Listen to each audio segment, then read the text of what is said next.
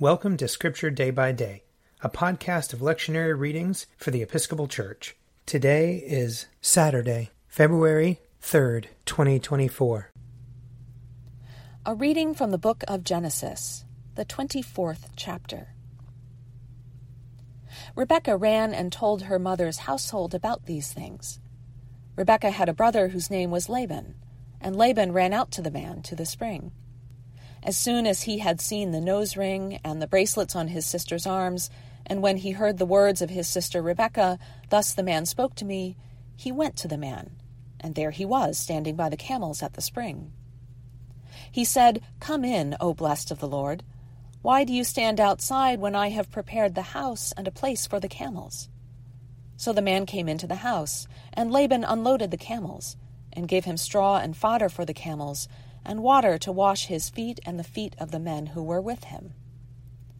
Then food was set before him to eat. But he said, I will not eat until I have told my errand. He said, Speak on. So he said, I am Abraham's servant.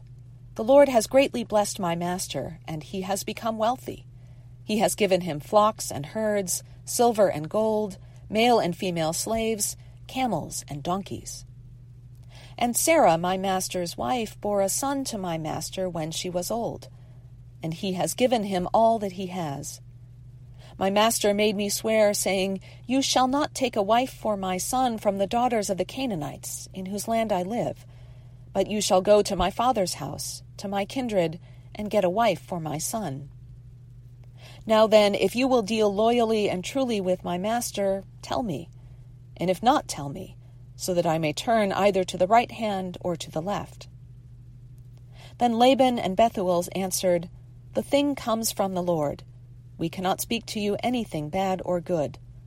Look, Rebekah is before you. Take her and go, and let her be the wife of your master's son, as the Lord has spoken. Here ends the reading. Psalm 75 we give you thanks, O God, we give you thanks. Calling upon your name and declaring all your wonderful deeds. I will appoint a time, says God. I will judge with equity. Though the earth and all its inhabitants are quaking, I will make its pillars fast. I will say to the boasters, Boast no more, and to the wicked, Do not toss your horns. Do not toss your horns so high, nor speak with a proud neck. For judgment is neither from the east nor from the west, nor yet from the wilderness or the mountains. It is God who judges. He puts down one and lifts up another. For in the Lord's hand there is a cup full of spiced and foaming wine which he pours out. And all the wicked of the earth shall drink and drain the dregs. But I will rejoice forever. I will sing praises to the God of Jacob. He shall break off all the horns of the wicked but the horns of the righteous shall be exalted. Psalm 76. In Judah God is known. His name is great in Israel. At Salem is his tabernacle, and his dwelling is in Zion. There he broke the flashing arrows, the shield, the sword, and the weapons of battle. How glorious you are! More splendid than the everlasting mountains. The strong of heart have been despoiled. They sink into sleep. None of the warriors can lift a hand. At your rebuke, O God of Jacob, both horse and rider lie stunned. What terror you inspire! Who can stand before you when you are angry? From heaven you pronounced judgment. The earth was afraid and was still. When God rose up to judgment and to save all the oppressed of the earth, truly wrathful Edom will give you thanks and the remnant of Hamath will keep your feasts. Make a vow to the Lord your God and keep it. Let all around him bring gifts to him who is worthy to be feared. He breaks the spirit of princes and strikes terror in the kings of the earth. A reading from the letter to the Hebrews, chapter 12. Lift your drooping hands and strengthen your weak knees, and make straight paths for your feet so that what is lame may not be put out of joint, but rather be healed. Pursue peace with everyone, and the holiness without which no one will see the Lord. See to it that no one fails to obtain the grace of God, that no root of bitterness springs up and causes trouble, and through it many become defiled. See to it that no one becomes like Esau, an immoral and godless person who sold his birthright for a single meal. You know that later, when he wanted to inherit the blessing, he was rejected, for he found no chance to repent, even though he sought the blessing with tears. You have not come to something that can be touched a blazing fire, a darkness and gloom, and a tempest, and the sound of a trumpet, and a voice whose words made the hearers beg that not another word be spoken to them. For they could not endure the order that was given If even an animal touches the mountain, it shall be stoned to death. Indeed, so terrifying was the sight that Moses said, I tremble with fear.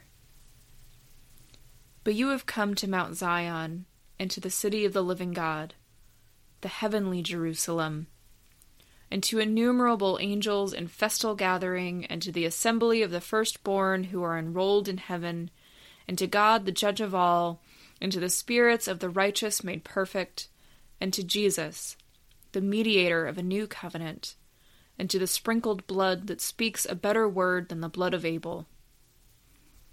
See that you do not refuse the one who is speaking. For if they did not escape when they refused the one who warned them on earth, how much less will we escape if we reject the one who warns from heaven?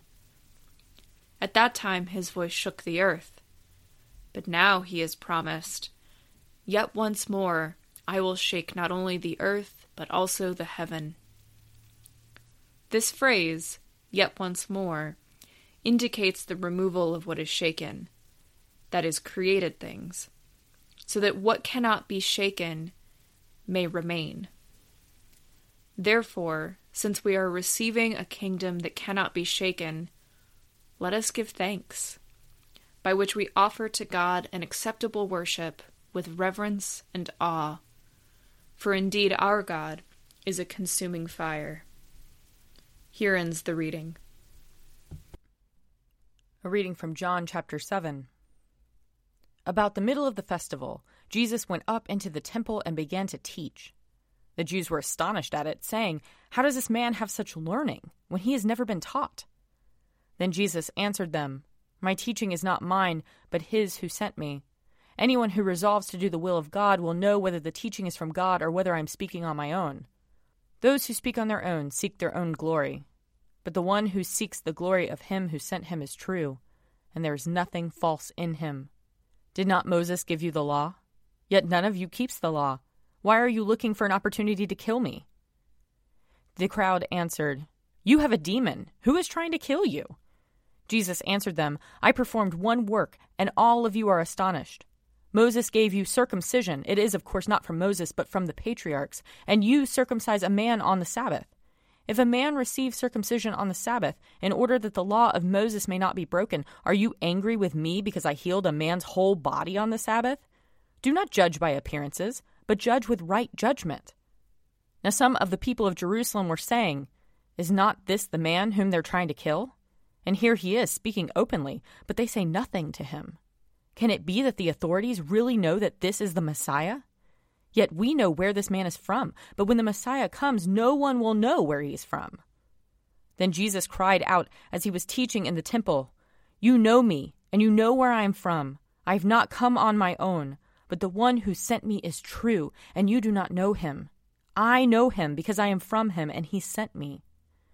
Then they tried to arrest him, but no one laid hands on him because his hour had not yet come.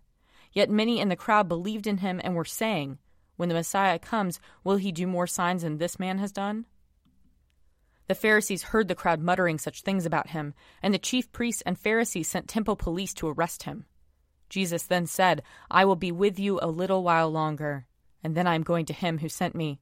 You will search for me, but you will not find me, and where I am you cannot come. The Jews said to one another, Where does this man intend to go that we will not find him? Does he intend to go to the dispersion among the Greeks and teach the Greeks? What does he mean by saying, You will search for me, and you will not find me, and where I am, you cannot come? Here ends the reading. If you would like to read a meditation based on these readings, check out Forward Day by Day, available as a print subscription, online, or podcast. I'm Father Wiley Ammons, and this podcast is brought to you by Forward Movement. Learn more about our work to inspire disciples and empower evangelists at www.forwardmovement.org.